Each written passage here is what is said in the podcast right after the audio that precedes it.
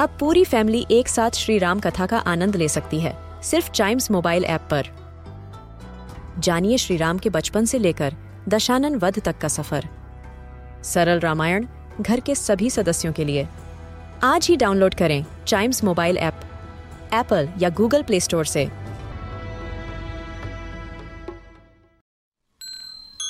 This is Chimes Radio, original podcast. India के southern part में एक बहुत ही ब्यूटीफुल स्टेट है आंध्र प्रदेश और आंध्र प्रदेश की not one not two but three capitals हैं. और फोर्थ प्रपोज्ड है. इनमें से एक है Visakhapatnam which is the executive capital of this state ये आंध्र प्रदेश की सबसे लार्ज और सबसे पॉपुलेटेड सिटी है. और यहाँ पर इंडिया का सबसे ज़्यादा पुराना शिपयार्ड है। It is one of the most visited places in the southern part of India सबसे पहले जानते हैं कि इसका नाम कैसे पड़ा।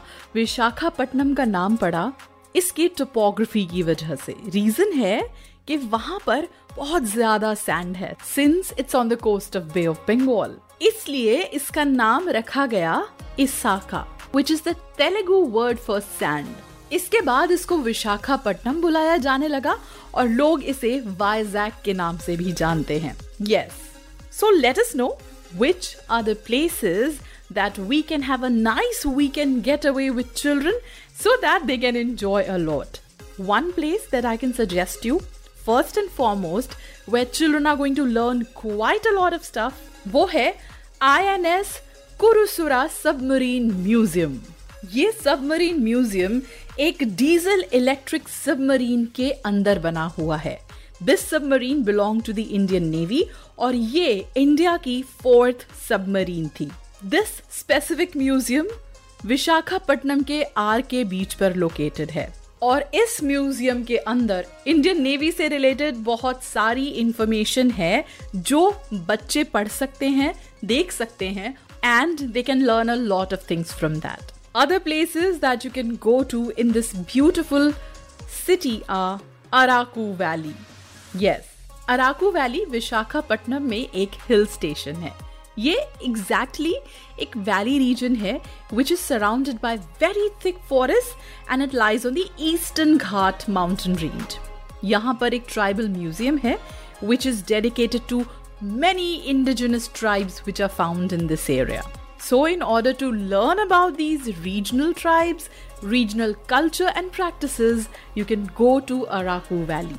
और फिर आती है डॉल्फिन नोज़ की बारी डॉल्फिन नोज़ एक हिल है विशाखापट्टनम में जहाँ की पीक पर खड़े होकर आप पूरे वाइजैक सिटी को देख सकते हैं वहाँ पर एक लाइट हाउस है and it lies between Yarada and Gangavaram port इसको डॉल्फिन नोज़ इसलिए कहा जाता है because it actually resembles dolphin nose a place which has so many wonders of nature जिसमें से एक है Kothapalli waterfalls Kothapalli waterfalls are located about 120 kilometres from Vizag और ये एक बहुत ही ब्यूटिफुल पिकनिक स्पॉट है, जहाँ पर आप अपनी फैमिली के साथ जाके वहाँ की ब्यूटी इंजॉय कर सकते हैं। The water from the waterfall collects and flows itself in stream which is worth cherishing last but not the least Kambalakonda wildlife sanctuary ये वाइल्ड लाइफ सेंचुरी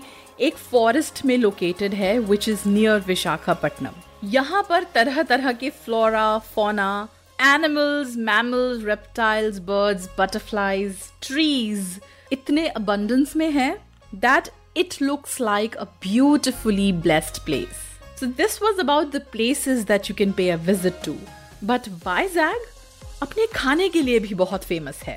अगर आप साउथ इंडियन फ़ूड के foodie हैं then Godavari restaurant is one place way you can go and enjoy the South Indian delicacies which are beyond comparison.